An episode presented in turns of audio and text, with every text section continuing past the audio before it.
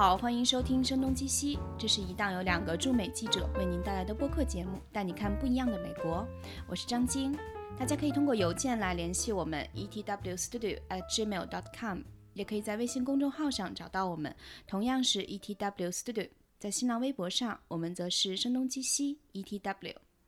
今天来到节目组的呢，是我的一个好朋友哈，他在 Audible 工作。我想可能让他自己来介绍一下 Audible 究竟是一个什么样的公司。比如说，你跟你的朋友啊说我在哪哪哪工作，用比较简单的三十秒到一分钟的时间说这个公司的话，你会怎么跟他们说呢？嗯，呃，我会说 Audible 是一个在呃亚马逊旗下的有声书，然后有声书的话是另一种方式去阅读书，就像我们 founder 说的，listening is new reading，就是现在的话，更多人他们会以听的形式，至少我身边的人来解决他们读书的这个习惯。嗯，其实据我了解，可能 Audible 它存在的时间也比较长了啊。虽然可能这两年听书变得越来越流行，但是它听书这个事儿其实并不是很新鲜，对吧？可能要。最早能追溯到一九八零年代那会儿就开始，我想当时因为可能索尼啊这样的大公司，然后他们有随身听嘛，那听你可以听各种各样的东西。其实听书，包括在美国有声书，它存在了比较长的时间，是这样吗？嗯，包括有声书和就是，其实我先从两个角度讲吧。听书这个确实存在蛮长的时间，因为其实，在有声书真正意义上就是出来之前，有些人的尝试是用一些机器来翻译就是书，然后我们公司的话也存在了，就是快。呃，二十多年了，然后当时对，就是诞生于一九九几年就会有了，是吗？对，对，很早。但是真正公司开始变得就是非常 well known 是在。嗯，当时有声书最开始我们是 books on tapes 嘛，然后后来在乔布斯给我跟我们 founder 打了一个电话之后，他们决定把这个 books on tapes 放到一个当时乔布斯告诉我们 founder 他在 work on 一个 very exciting project，然后后来发现是对，后来发现是 iTunes，然后就呃就慢慢的把有声书放到了网络这个平台上，它就变得被更多人可以接受了，你不再需要去买一些磁带来听了，你可以就是很简单的用你的 devices 来进行。听书，最开始是电脑，后来就慢慢有 iPhone 了，就变成手机。然后我们也开发 App，就越来越把有声书这块推出去了。还有一块有声书，我觉得跟嗯，就是其他行业的，就是可能说，如果把机器来翻译不太一样的是，我们把有声书看成是一个 performing art，就是那些 narrator，就是来读书的人，其实他们都是一些 artist，performing artist，他们在。给大家就是听书的时候带来的体验也不一样。就比如说我们最近刚刚做的一个奥斯卡的 campaign，我也参与了，就请了一些明星来读书，然后有在 Quintus，然后他就读了《一九八四》，然后对《一九八四》其实大家可能不是很了解，他。几乎在 Trump 上台之后，成为了一个新的畅销书啊！虽然可能已经诞生了很久了，嗯，对。瑞瑞接着给我们讲，一九八四你们是怎么找谁来？其实这个我们找了在 Quintus，嗯，因为我们就是觉得这个对于我们的广告来说也算是公司 make 一个 political point，然后同时也可以让更多的人知道，就是我们想去宣传的概念就是有声书，它不是很多人以为的，就是我用机器来翻译一下，就是是不是机器在给我读？它其实是个 performing art。嗯，就如果只是把书从头到尾念一遍，那可能选一个人和选一个机器本质是没有区别。对，而且选的人也很不一样。嗯，因为我记得当时我还没加入公司的时候，同事就说他们最开始就是录 Fifty Shades of Grey 的时候，就五十度灰，对，五十度灰，然后就选了 narrator，其中有一个女生的声音很像男人，就是那个女主角，然后就很多用户就给我们写信说，就是呃觉得这个书让他们就是 totally。ruin their impression，反正就是很一些 strong opinion 了。我是听同事跟我讲，然后后来呢，呃，他们就请了新的 narrator 来读，然后这本书就又变得很畅销，就是在我们那个用户的 download 里面。所以其实一个书的体验，呃，你可以看到同一本书读的人不同，对于那些 listener 来说，他们的体验和 feedback 都很不一样。对，这还蛮有意思的。其实我不知道你以前也跟我讲起过，你在加入 Audible 之前，可能就是一个有声书的一个忠实的用户哈，我不知道你觉得听书和读书对你来讲，这个对书的体验习惯到底有什么不一样呢？哦，这个说的这个问题问的特别好，因为我其实，在加入 Audible 之前，我已经是 Audible 的用户两年了。嗯。然后我当时，嗯，忘记了我是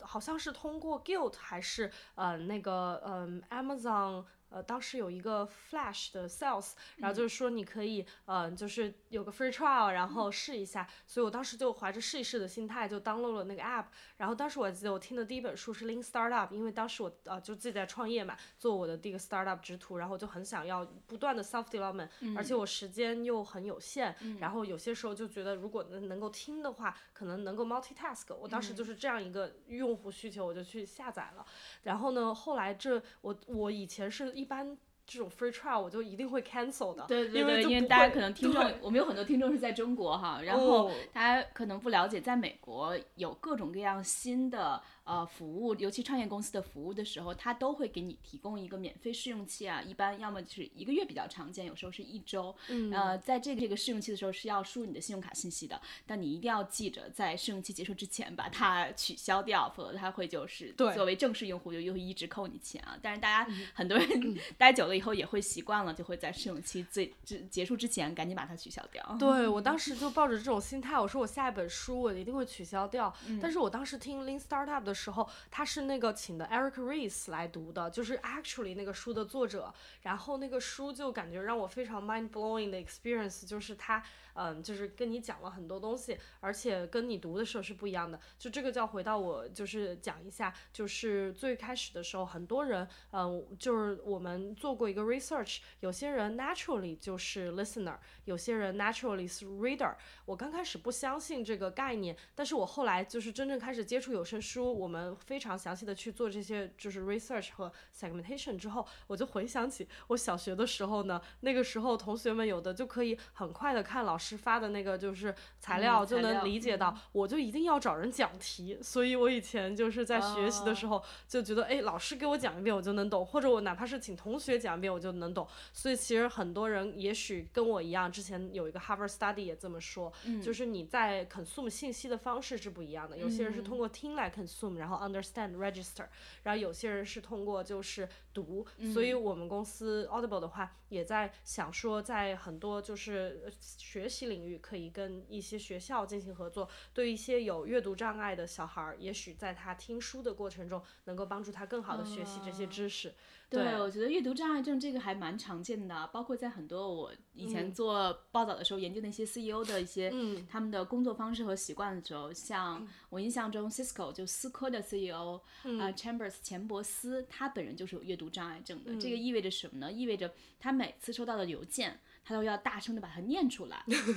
然后他才能知道啊，这个邮件。那如果是公司机密怎么办？他要 是在飞机上收到一个邮件。对，我觉得他大多数时候应该是有很大的、很强的私人空间的，这个对于他倒不是太大的问题。但这个后来我发现阅读障碍症是挺普遍的啊，所以我并不是说有声书它只适合阅读障碍症这个群体了，我只是想说，确实像你所说的，每个人他消费信息的方式是不太一样的，或者说他怎么样去接受信息的更有效。效率对不同的人是不一样的。对，嗯，对。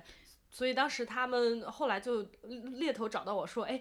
有个有声书的工作，你要不要来？是亚马逊一个公司。然后当时非常 excited，因为他跟我说，如果你拿到这个工作之后，员工福利是你有 unlimited audio books for life，呃，就是说可以一生之中免费听有声书。对，哪怕是你离开了公司。哦，是吗？对，所以我当时就觉得这个福利简直太好了，就没有拒绝的理由。我第一天入职的时候，我就去把我当时舍不得下，因为他每个月只有一个 credit 嘛，当时你还要付十四块九毛五，我当时就有一个 wish。list 就有好多书单，就我想听的什么 Pitch Anything 是一本讲怎么 pitch 别人就是的书，然后还有一本就是我当时我觉得是我目前为止听到过最好的一本书，叫 Build to Sell，它是讲一个人他把一个不是很 scalable 的 business，然后最后变得很 scalable，然后把它卖掉。一个规模很小的一个公司怎么让它一个广告公司把它规模化，然后最后卖掉。然后我还就是有一些自己当时舍不得听的书，就舍不得买的书全都下了，就很开逊。所以第一天上班就觉得这个工作值了。对对对，就值了，简直值了。对，所以我觉得可能就像嗯张晶说的话，就主要还是看每个人就是消费信息的不同和你在什么样的情况吧。因为像我身边很多朋友，他们现在就会用 Alexa 来听书，因为 Alexa 对，也是亚马逊旗下的一个产品啊，就是有点像人工智能的一个助手。对我感觉这期植入亚马逊很多 广告。对的，我们一定要跟亚马逊要广告了。对啊，然后就是它是一个 Echo，我买的是小的 Echo Dots 嘛，啊，我也然后对应该不会被唤醒吧？有时候我在这录音的时候，它就会不断的被把它唤醒，然后对，然后它就会说就是 I don't understand。是的，对，然后我就会跟他说让他 play audiobooks，然后我很多朋友也会这么说。这样子的话，你就可以，比如说有些时候你在洗碗或者你在就是嗯、做家务的时候，就可以听一下书，因为我觉得还是像我们主要的用户群体跟我们现在身边的人都一样，都是一些。可能想要 self development，然后时间很细碎的一些 working professional 的话，我觉得对于我来说，当时这个就很有用。对，那你 比如说你在 Audible，你主要的一个工作内容是什么样的？我也比较好奇，像亚马逊它旗下啊。呃，有那么多的书，而且每天都在以几何倍数的在增长。那我们选择什么样的书去做有声书，什么样不去做有声书？这个可能因为应该是你们日常讨论的一个主要内容吧。哦，你说的这个确实，我们现在的话，呃，marketing team 比较大，分了很多，有 content marketing，然后你刚刚说的那些去讨论选什么书，跟什么公司合作，然后这些呃 content marketing team 他们每天都会去想这些事情，但是主要的话还是一些畅销书 bestseller，然后 movie tie in 的这些 big titles，把它们做成有声书会非常受欢迎。就比如说像 Game of Thrones，然后还有就是 Harry Potter 这种。Harry Potter 当时把它做成有声书，在我们公司是一个非常大的 big deal，、嗯因为这个呃，我听说这个 contract 谈了很久，就大概好像谈了十年这样，还是怎么样，终于拿到了版权去做。对，然后呃，我主要负责的内内容的话是 acquisition，我们是 Acquisition 应该中文应该是叫？呃，用户获取，哦就是 content team 的话，他们负责的是把书这些就是做到极致，让用户可以听到好的书，然后我们做的呢就是带来用户，嗯所以我跟就是一个整个 acquisition team，我们有不同的渠道去获取这些用户。那我主要负责的是用户来到我们 .com，就是 audible.com 的体验，然后我要跟就是 product team 日常的进行合作，然后想到一些好的点子来改变我们用户的体验。比如说我去年做过一个，就是我们在 check out 的时候有三步，这样对于用户来说真的很麻烦。我们就研究了数据，然后发现我们可以把三步改成一步，嗯，然后这样子的话就可以让用户其实亚马逊一直也有一键下单，对吗？对 嗯，对这个用户体验实在是很好。嗯这个也是我们就是更接近于亚马逊 .com 的一些体验，嗯嗯，就是把我们自己哦 audible.com 跟亚马逊的体验更加接近一些。对，嗯，那你就发现这样会留存的用户就会比以前理想很多吗？会会有，就是我们主要会想很多的是设想，就是如果我这么做了，用户会怎么样？如果我这么做了，对。A/B 测试，对，在 A/B 测试之前还会做一些就是 user testing，就是请一些用户来给一些反馈，这样对。嗯。那现在你们主要的听众大概都是美国人吗？就是是美国本土的人吗？我听说 Audible 也在扩展它的国外市场，是这样。是不同的 market 的书是不一样的。我们有 Audible 日本，他们的话更多书就针对亚洲的一些 taste，、然后嗯，我们有 Audible 呃德国，他们主要就是一些 German reader，然后但都是以本地语言去阅读吗？还是说还是以英文英本本地地语言？嗯他们因为我们在我们公司，我觉得就是这是个 performing art 嘛，所以可能这也是为什么本地的人 localization 很重要。就哪怕我们有 Audible 英国，他们的书都是 British accent，就是都不是美语在，对，所以我觉得还是嗯、performing art 上的话，对于书的 localization 还蛮重要的。嗯，对。那他这些主播是怎么选择的呢？比如说像 Audible，他自己里会有自己的录音室，请他们来做录音吗？还是说他们就可以自己选择自己的一个录音环境，然后上传他们录音的这些小样呢？啊，你说的这个很呃很有意思。我们有两块儿，一块儿的话是 Audible 自己的那块儿，就是我们 Audible.com 上卖的那些书，那它都是请一些就是呃比较知名的人，或者者是一些曾经合作过就是反馈很好的 narrator 来读书。然后还有一个叫 ACX，它是一个平台，对，就是任何人都可以把自己的写的书就是读出来，然后放上去。我之前有一次去参加一个 networking 活动，然后他是 NYU 的一个教授，就他就跟我说，哎，你知道吗？我把我的 SEO One on One 放到你们 Audible ACX 了，还有就 是放上去第一天就有四百个 download，然后对，所以我觉得还现在还蛮多人愿意去以有声书的形式去推广自己的书，因为 Kindle 有 Kindle Publisher 嘛，他可能觉得哎，有我 Kindle Publisher 就是 Publisher 效果还不错，也许有更多人愿意听，所以他们也会做一个有声书的版本。对，那像其实 Kindle 是我们知道也是亚马逊呃，因为做书是亚马逊起家的一块产品类别嘛，后来 Kindle 也是现在。在全世界是有巨大的用户的。我不知道像你们日常的工作中，Audible 这个部门跟 Kindle 这个部门是不是有很多的沟通和联系？嗯，这个问的挺好的。我们跟这种 Surface 都会有，因为你听书会有很多 Surface 可以听。你是用 App 听，还是你就在 Audible.com 上就是用 Cloud Player 听？嗯，呃，还是你去用 iTunes 听，你去用 Echo 听，你去用 Kindle 听，就各种各样的渠道，各种各样的。对，我们把这个叫 Surface 渠道的话，就可能是 Paid。Media 就是 Google Search 这些，对，然后他们有这个 Surface 之后呢，啊，我们每一个就是 Surface 都有一个负责人，然后 Kindle Team 就会更多的去跟亚马逊的 Kindle Team 进行一个合作，因为嗯，基本上现在有一些 Kindle 上的书是你既可以就是那个嗯看，也可以同时听。哦，对你只要所以其实有一点点是呃 两个服务连接在了一起。对，更好的，嗯，而且我当时跟他们聊，我觉得这个。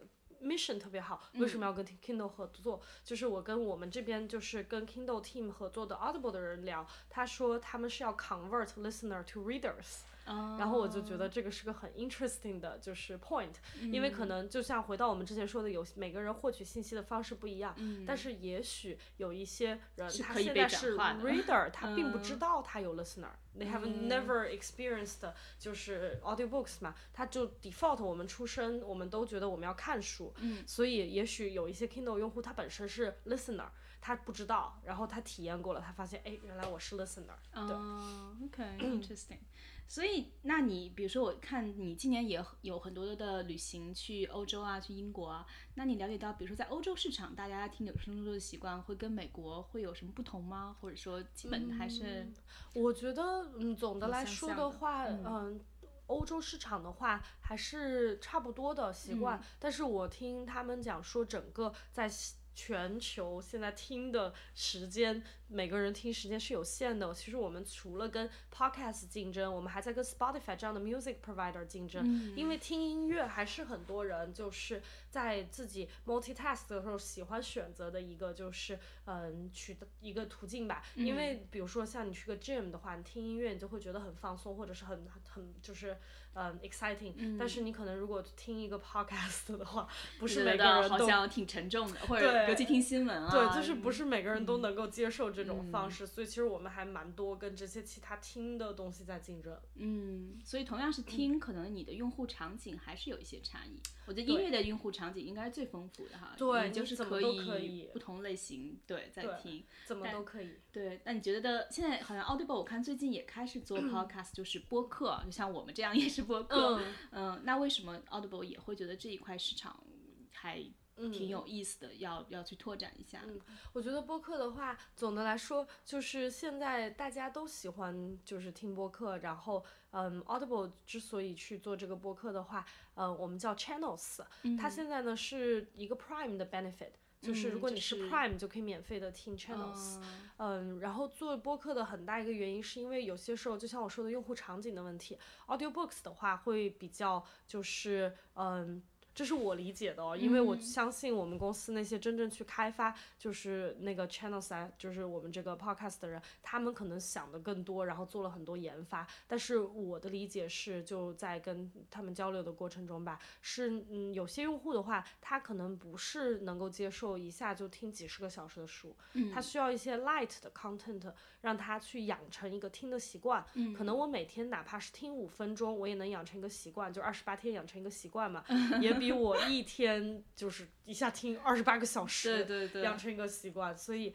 我觉得习惯的养成很重要。嗯，哦，就好像之前我跟我朋友我们说那个 on 就是 habituation 嘛，啊、因为我们整天要讲用户的 habitu habituation，就是把他们养成习惯，我们才能一直留存这些用户。就好像 dating 一样，你每天见到一个人，你哪怕见个五分钟，你还是会对这个人产生一个很就是很好的印象，惯，对惯性，你就觉得好像我今天不见他了，就有点不习惯。嗯，但是哪你如果有一整天跟一个人约会，然后你之后就一周都不见他，也比不上那个每天见五分钟的人。嗯 interesting，嗯，对。所以这个是一个心理的一个状态。对对对，我相信你也有，大家都有这个习惯，就是我每天哪怕喝一小杯咖啡，我就会离不开就是这个习惯了。嗯嗯，也比我今天一下喝一大杯，就是会更好。嗯，但也有人会觉得，比如说听书这个事情。呃，你可能当时在跑步啊，或者在做饭啊，或者在开车啊，可能并不像捧着看一本书那么的专注啊，所以有人就还会说，那看书和听书的区别就好比是一个人在跑马拉松和一个人在电视上看别人跑马拉松，所以就是这种 体验，一个是对，一个是你全身心的投入，一个是你可能也在关注，但是你可能并没有，只是花百分之每个人不一样，哦三十到五十的经历去嗯看，你怎么去理解这个事情？你会觉得听书它可能的效果会不会因此打一些折扣呢？比起看书，嗯啊，你说这个好有意思，因为嗯、呃我们聊的很多用户的话，他听书，他是一个 escape 的状态，就是他会戴上耳机，然后就完全沉浸在书里面了。而他做的另外一个事情，呃，是不需要可能动太多脑筋的，比如说我在洗衣服，然后已经是一个我已经非常熟悉的流程，把洗衣液倒进去，然后戴上我的耳机，我就可以开始边听书边做家务这样。对，但是可能边做一个几乎我们说不动脑的事情。嗯，但是我觉得张晶你说这个也很有，就是很对的点是，有一些用户场景也许就真的会就是被觉得有点被打断，因为我觉得我有些时候自己在家里的时候，我比如说我在就是电脑上正在写一个就是文案啊，或者是我正在就是 browsing，然后我听书，我就会觉得我不能 focus，所以我觉得可能嗯，就是另外做的 multitask 的一件事儿，得是不是 consume 信息的事儿，就是如果你同时听书和看另外一本书，这样一定不行，一定不行。但是也不知道，我觉得中国人有的，我有一些朋友，他们真的可以一边看一个电影一边看一个美剧啊，就是好像 对，这个太厉害了，太牛逼了。对对对，而且我觉得可能现在大部分人他们这种多线程工作的方式就。不叫工作啊，就多线程消费信息、消费内容的方式就变得越来越常见。确实，对，嗯，对。然后包括我看很多人听啊、呃有声书或者 听播客，啊、呃，我也跟他们聊了一下，后来发现那个心理状态跟我是很像的，因为我是做记者，所以很多时候我有一段时间还是做编辑，下面要可能要呃管理十几个记者，那我同时要想。就是哪怕我走在路上，都要想这十几个记者可能他们现在在做什么样的选题，那我能够用什么样的信息去支持他们？所以我脑子里同时是有十几条线在想，但并不是说他们同时运作，但他们会不时的跳出来。嗯，所以有些时候，一旦我一段时间只做一个事情，我内心就会很不安。真的吗？然后我有时候就会，比如说我去坐地铁，我就会觉得到这段事情，我坐地铁这个期间，我一定要可能，比如说回几封邮件或者写几个片段，然后把这些时间利用下来。如果我这段时间什么都不做，我只坐地铁的话，我就会觉得这段时间就是内心很不安，会觉得荒度它。嗯但是我后来为什么开始听 podcast 呢？我就会觉得，那我完整的在这个地铁上，如果坐半小时，我听完一个 episode 的话，听完一集的话，我就会觉得从这个 podcast 中，我了解到了啊、呃这一周也许需要发生的一些重要信息，或者他们对某一个话题的一个深入理解，或者我又听到了一个什么样一个新的故事，我就会觉得我这一段地铁没有白白坐。后来我发现很多人是有这个状态的话，那就好像觉得很多的时间如果没有吸取信息，他就会觉得内心会有不安感，会有焦虑。我同意的，我觉得我最开始开始听 podcast，包括听书，也是我在开车，然后呃，或者是做交通通的过程中，跟你一样，就是觉得好像嗯有点浪费时间，就是其实还是回到最开始说的，就是大家都是 working professional，然后有很多零碎的时间，想要抓住这些时间去 self development，因为我们就不像当时念书的时候了，你可以一天到晚都学习，但是我在工作中发现，其实不断的学习很重要，因为每天都会有新的 challenge，然后如果就是需要去。保持跟这个世世界上的其他信息接轨，然后在你去还要工作的同时的话，我觉得听的话是一个很好的选择。嗯，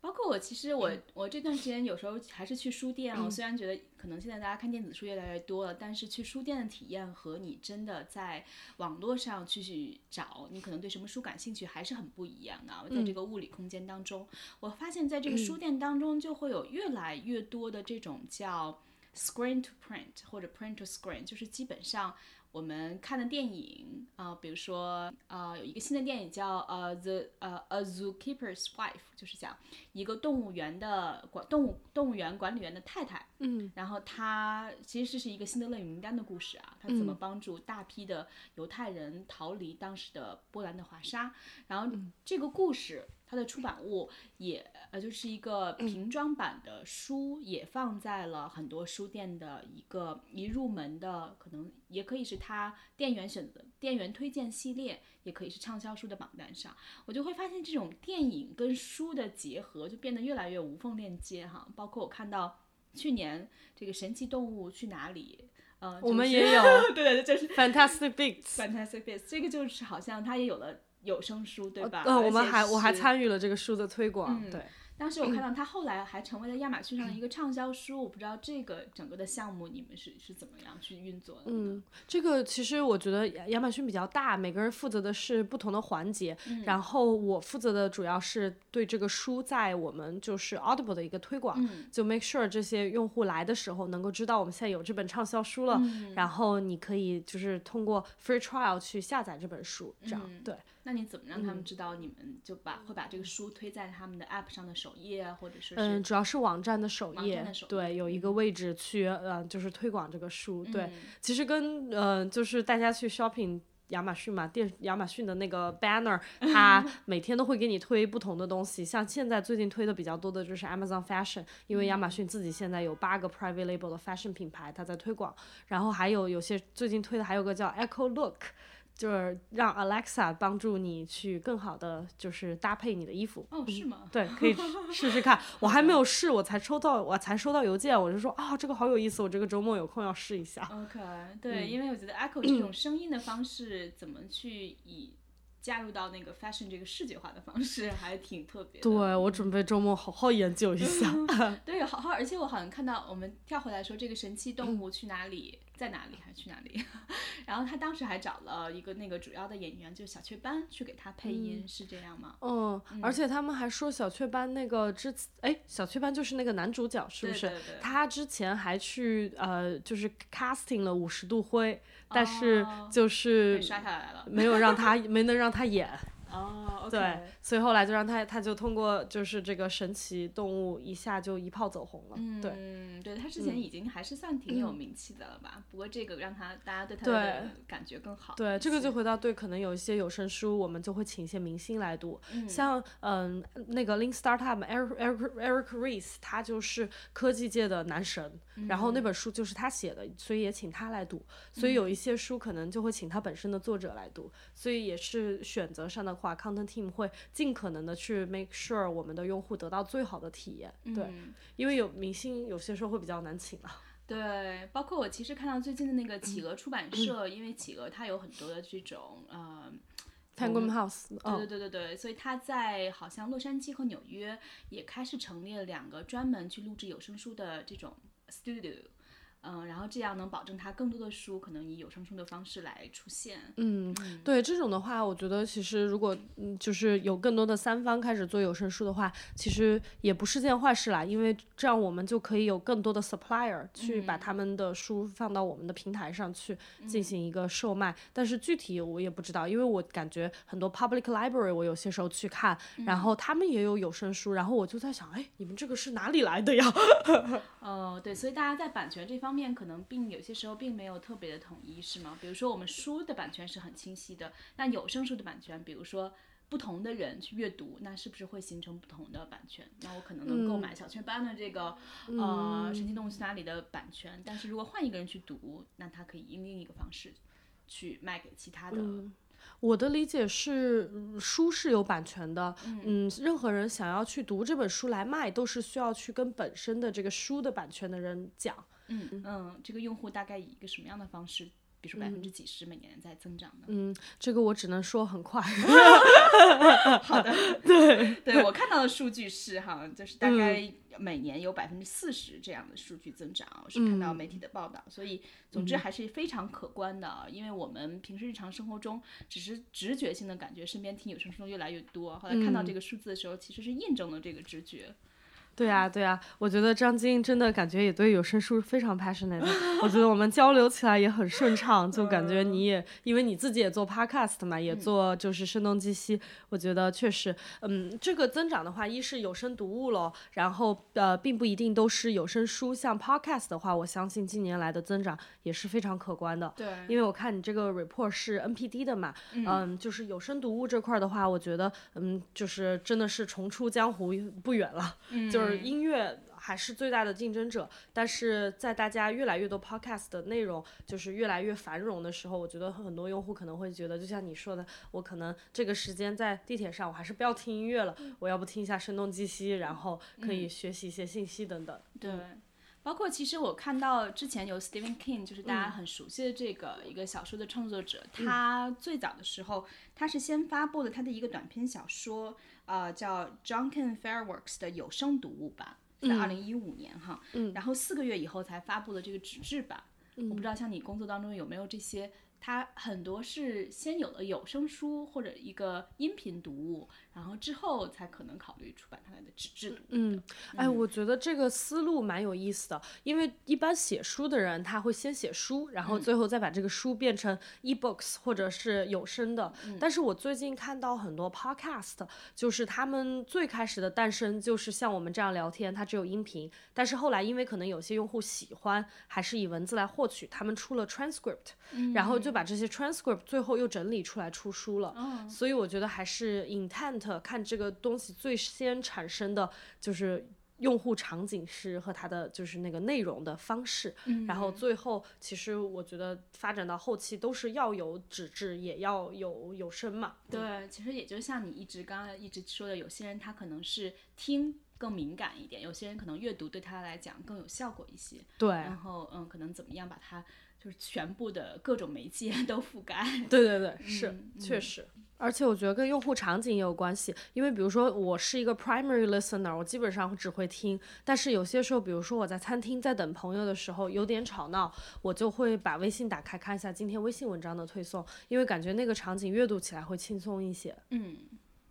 那其实我好像也看到你们的 podcast，比如说。呃，就是 Audible 的 podcast，它今年还出了一个关于我们之前应该是金融危机期间、啊很多媒体都报道过的一个金融诈骗大犯啊、呃就是麦道夫的故事。哦是吗？因为 podcast 现在实在是太火了嘛，那嗯呃，我们比如说录这样 podcast 是每期选不同的主题跟大家聊天。那有些人他们做 podcast 就和我们做美剧一样，是非常的有规划的，像一个一季一季去出哈。是嗯，我们嗯有一些比较出名的，就是 Ponzi Supernova，还有就是 Louis Black 这种，都是像你说的，更多是以更多是以场景类的那种，就不是说是信息类的。但是嗯，因为我自己。听 podcast 我比较喜欢听实用的，所以嗯，就是我自己一般听的还是多是像呃那个 Harvard Business Review，、嗯然后 Wall Street Journal 啊、还有经营管理最喜欢听的是 Bloomberg，对，类似的，对。嗯，我之前也有一个朋友，他做了一个还蛮有意思的一嗯个 podcast，、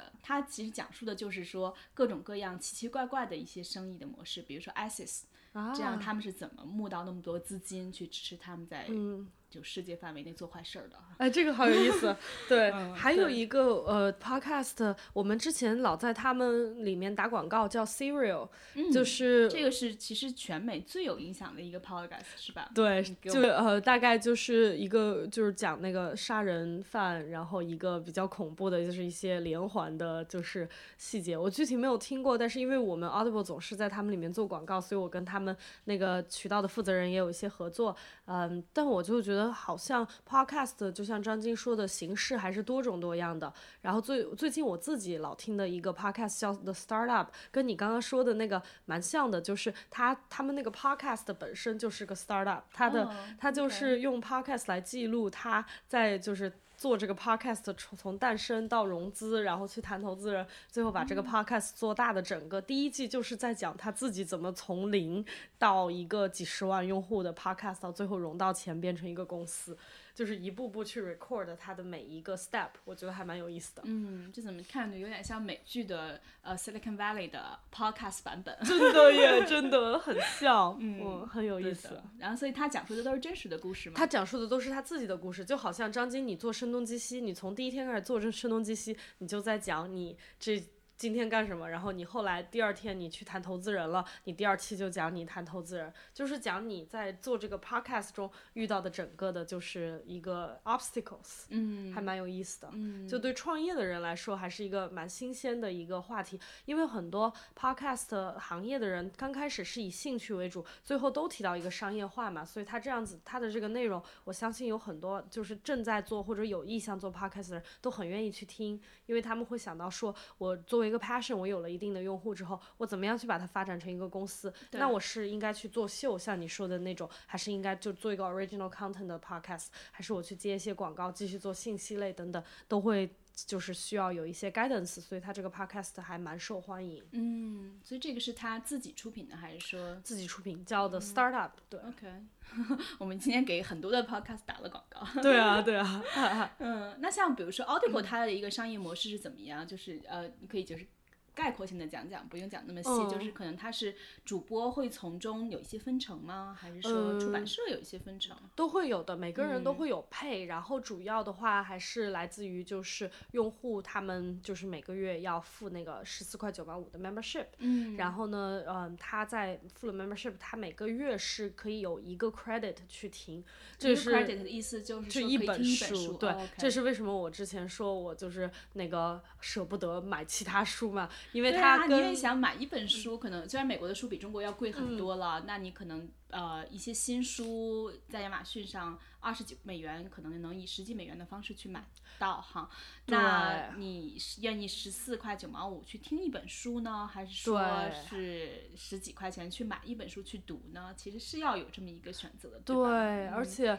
我觉得，呃，因为很多人他们都习惯了 Netflix 这种 model，就是感觉是 all you can eat 的，所以我之前在嗯、Netflix 大概就是七块九毛九，还是可能不同，最低可以七块九毛九。低就是，然后你可以 unlimited 的看电影，对对所以很多用户就惯坏了，就是像 Spot Spotify 这样，他也是觉得所以他们，我们之前我的工作中常常遇到的 challenge 就是，我们去给他解释这个 membership，在他来到我们 .com 上，然后我们做一些 user testing，发现用户根本就不能理解，他就是觉得，哎，我其他公司都是这样的，哎，Audible 居然不是啊，然后那你们到底怎么样？我看一下，然后他读完了，发现是一个月一本书，就很像它的概念是起源于 book club，就是最开始还没有有声书的时候，嗯，在美国就有 book club 很火嘛，国内其实以前也有，我也加入过，就这个意味着什么？呃，凡客就是呃，以前就是类似那种，它就是以 book club book club 形式去做那种衬衫嘛。但是以前有那个，我在忘了，我就是小时候读读者和知音的时候就加入过 book、嗯 book club？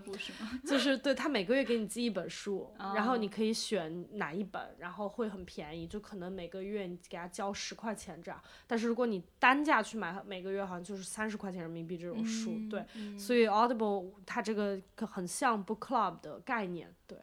对然后就是你付固嗯定的一个是、一个价格，但是你每一个月可以看，对你你可以做选择的一对个不一样的书。对，就回到你那个问题的话，就它的运营方式的话，就是有些用户他觉得一本不够，我会多买一些，所以这里的话又会有一些收入，这样对嗯，就是他可以额外再去购买。对嗯对。那价格会比它纸书买纸质书或者电子书便宜吗？还是说这个价嗯格是基本是相似的？如果他是额外去买的话，会有一些 promotion，所以其实他买到的 credit 会更便宜。总的来说，audiobook 都比纸质书便宜，因为我们是十十四块九毛五的那个 membership 嘛，嗯，就是很多书的话，你要买的话是三四十块钱的书，嗯，但是如果有些用户说，哎，我就是不接受 membership 这个概念，我我就想卖想在亚马逊上买书一样，就去买有声书，那也可以，他就会原价去买三四十块钱的书这样。嗯，哦明白。那你 比如说了解到平均用户他一个月到底能 听多少本书，或者说是一本呢，还是两本呢？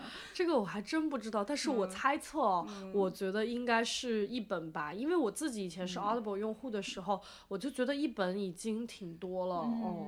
除非有一段时间我就很要去面试那个新公司，然后特别想听 digital marketing，那个月我就下了两本，我后来在第二年就把自己 Audible 的 membership upgrade 成二十四本，它有一个 membership 很 flexible，就二十四本你可以随时全年去听，就二十四本一年，嗯，对，那个价格是什么样的？那个跟贵一点。好像贵一点哦，然后我好像是现在你不需要，所以就不关心这个价格我。现在就不知道了，对，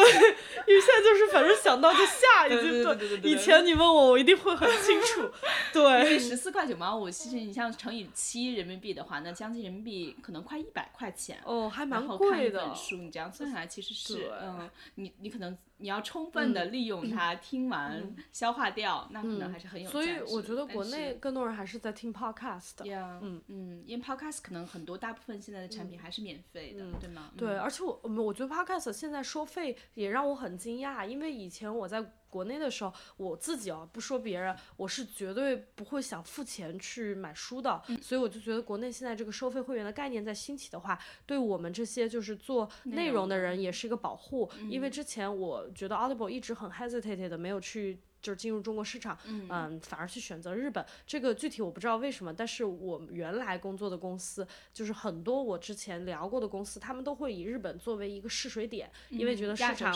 对亚洲市场比较成熟，然后付费习惯比较明确，先试试看，如果能行，我再去探索中国，探索就是印度这种，就是比较就是没有付费习惯的，就是。国家，但是现在的话，感觉就是 podcast 的兴起，养成了付费习惯，对做 content 的人都是好事儿。因为我很多朋友在纽约是做电影的，包括张经理做 podcast，其实我觉得他们很辛苦的。如果用户总是觉得我看电影就是该免费，就是网上下个盗版，那这些人不能得到很好的就是呃 payment 的话，他们也没有时间和精力和金钱去做更好的电影对，影。否则的话，你还要去专门去。我们叫拉广告是吗？对那可能其实做内容的人，他在 marketing 和做经营方面，他不是说不能够转型去尝试接触这些客户，但是对他做内容有时候思维方式还是不太一样，对而且他确实也没有这个精力，嗯很多时候真的去找广告客户去支持他，能够继续好好做内容。对我们从 Audible 讲到 Podcast，又讲到中国的付费内容的这个兴起哈，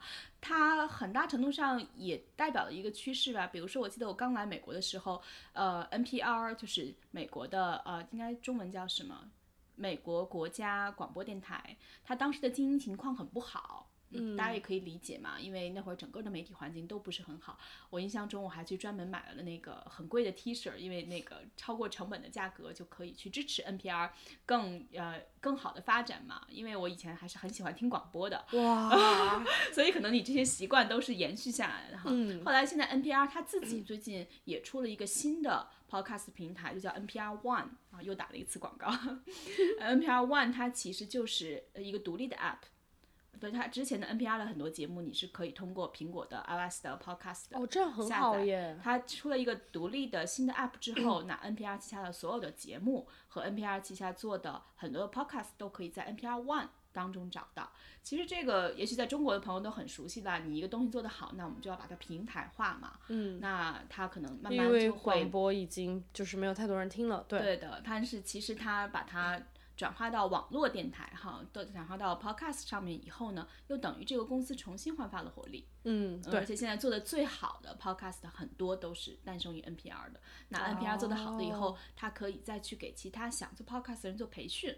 嗯对吗？然后他有很丰富的经验，因为其实很多电台方面对音质啊，嗯，主播的讲话的节奏啊，反正很多方面有一些专业方面的知识是可以分享给想做 podcast 的人的。嗯所以他又成了 podcast 的一个鼻祖了。嗯。对，其实他做这个角色的转换，也是人们的一个呃同样的收听习惯的呃有相似之处，也有不同之处嘛。以前那我们可能听广播，现在我们可以通过手机，然后去听 podcast，其实本质上没有特别大的一些区别了。对，只是用户场景的一个转换，平台的转换，对，嗯很有意思。对我觉得这样对于这样的公司，感觉他们能够文艺复兴也是很不错的。对因为我感觉很多旧的产业的话，公司如果不能像 NPR 这样很快的做出一个决策，去把它接受到新的用户的一个平台上去，就是让新的用户接受他们，他们很快就会被历史的舞台就是给就是代替代了，就像当年的柯达一样。因为我在罗切斯特上我的商学院嘛，就是罗切斯特就是柯达的总部所在地，对，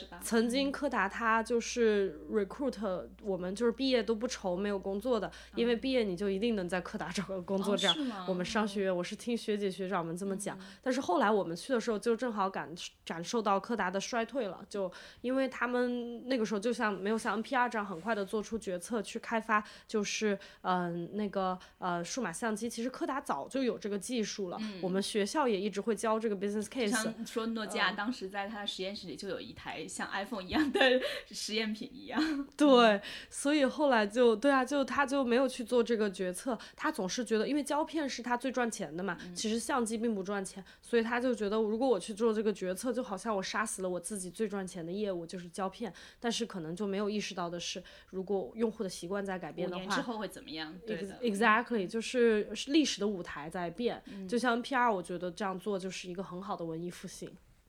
好的，那我们就是讲了这么多，你听了 Audible 上的很多书，我们从你个人讲讲，你觉得哪本书对你影响最大，或者你听了那么多书，你印象最深的是哪一本？让我打开一下我的 App，或者说，我们来看一下你在 Audible 上已经听了多少本书。嗯，挺多。今年少一些，今年更多时间在听 podcast 了。嗯，因为比较多的时间在 commute。然后最近在听一本书，是讲马云的。Still relatively new, the lending business is expected to grow into a billion dollar business within a few years. Offering credit also increases the stickiness or loyalty from customers mm. of Alibaba. 对所以这本书的名字叫什么呢？嗯，阿里巴巴的 House of Jack Ma Built。嗯，我啊，当、应该是去年出版的一本书，是吗？对我就是今年开始听，是因为我发现我们有这个有声书可以免费 download 的。然后我之所以去听这本书，是因为之前我有一个朋友，嗯，他去面试了阿里巴巴嘛，然后他在这边是一个很好的就是那个嗯公司，就是我好像是 Facebook 还是 Airbnb，、嗯然后对之前，然后他就去面试完了，从杭州回来，整个人就好像被洗脑一样，就是拦都拦不住的要回回国，就说我要去，就是阿里巴巴跟 Jack Ma 一起改变世界了，然后说去了吗？去了，然后他说呃那个绿卡我也不要了，嗯，就是要离开美国，所以我就觉得可能这个公司会很有吸引吸引力，然后我想了解他对，但是回到你最初问的我一个问题，就是嗯，比较多的书的话，到现在的话三四十本吧听了。然后我自己觉得，呃，我比较喜欢听一些人物类的、自传类的，像我听了 Steve Jobs，、然后听了就是伊朗马斯克，这些都是去了解一些名人吧，然后就很有意思，讲听一下他们的就是不同的故事。然后第二类 category 我比较喜欢听的是就是电影类，就像你说的，呃，就是那种 movie tie in 的，就是我听了更多像小说的那种感觉，是吧？对，就是听了那个 Andy Weir 的《